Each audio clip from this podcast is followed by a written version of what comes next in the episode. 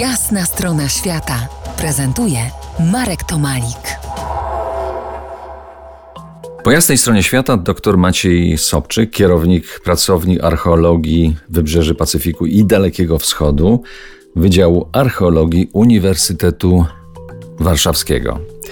Dopowiem, dopowiem tak. jeszcze, że cały czas jestem bardzo bliskim współpracownikiem Centrum Badań Andyjskich Uniwersytetu Warszawskiego i te wszystkie prace, bo to wspomniałeś przy pierwszym naszym spotkaniu, odbywają się we ścisłej współpracy tych dwóch jednostek. Wróćmy do, do czasów Imperium Inkaskiego. Państwo Inków składało się z czterech dzielnic i mocno wykraczało poza obszar dzisiejszego Peru, aż gdzieś tam po Ekwador dzisiejszy, tak?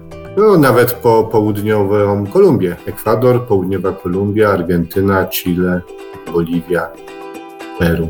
No ale jeśli stolicą było Cusco, a było, to obszar wokół masywu Koropuny, gdzie prowadzicie badania, musiał być i pewnie był prowincją. Prowincją, która się nazywa Kondesuyo, Kuntisuyo, zależy jak będziemy wymawiali, interpretowali nazwę. Tak, y, jest to jedna z czterech takich administracyjnych prowincji Imperium Inkaskiego jest najmniejszą z nich.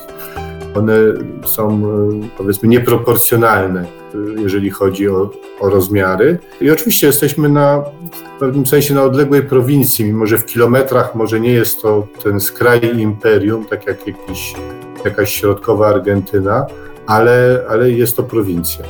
Spod Koropuny, z tejże właśnie prowincji Kondesujo, pędzono zwierzęta aż do stolicy, aż do Cusco w tamtych wiekach. XV wiek, tak? XV, XVI oczywiście, ale również już w czasach kolonialnych i czasach tak naprawdę nam historycznych to peruwiańscy y, hodowcy bydła na przykład jeszcze w wieku XX przepędzali stada bydła na y, mięso do Cusco z tamtych okolic, tak naprawdę trzymając się tych samych szlaków. Trzy dni drogi. Do rozmowy o Imperium Mikaskim, o tych dawnych wiekach o innych ludziach, innym czasie. Powrócimy za kilkanaście minut. Zostańcie z nami po jasnej stronie świata. To jest jasna strona świata w RMS Classic.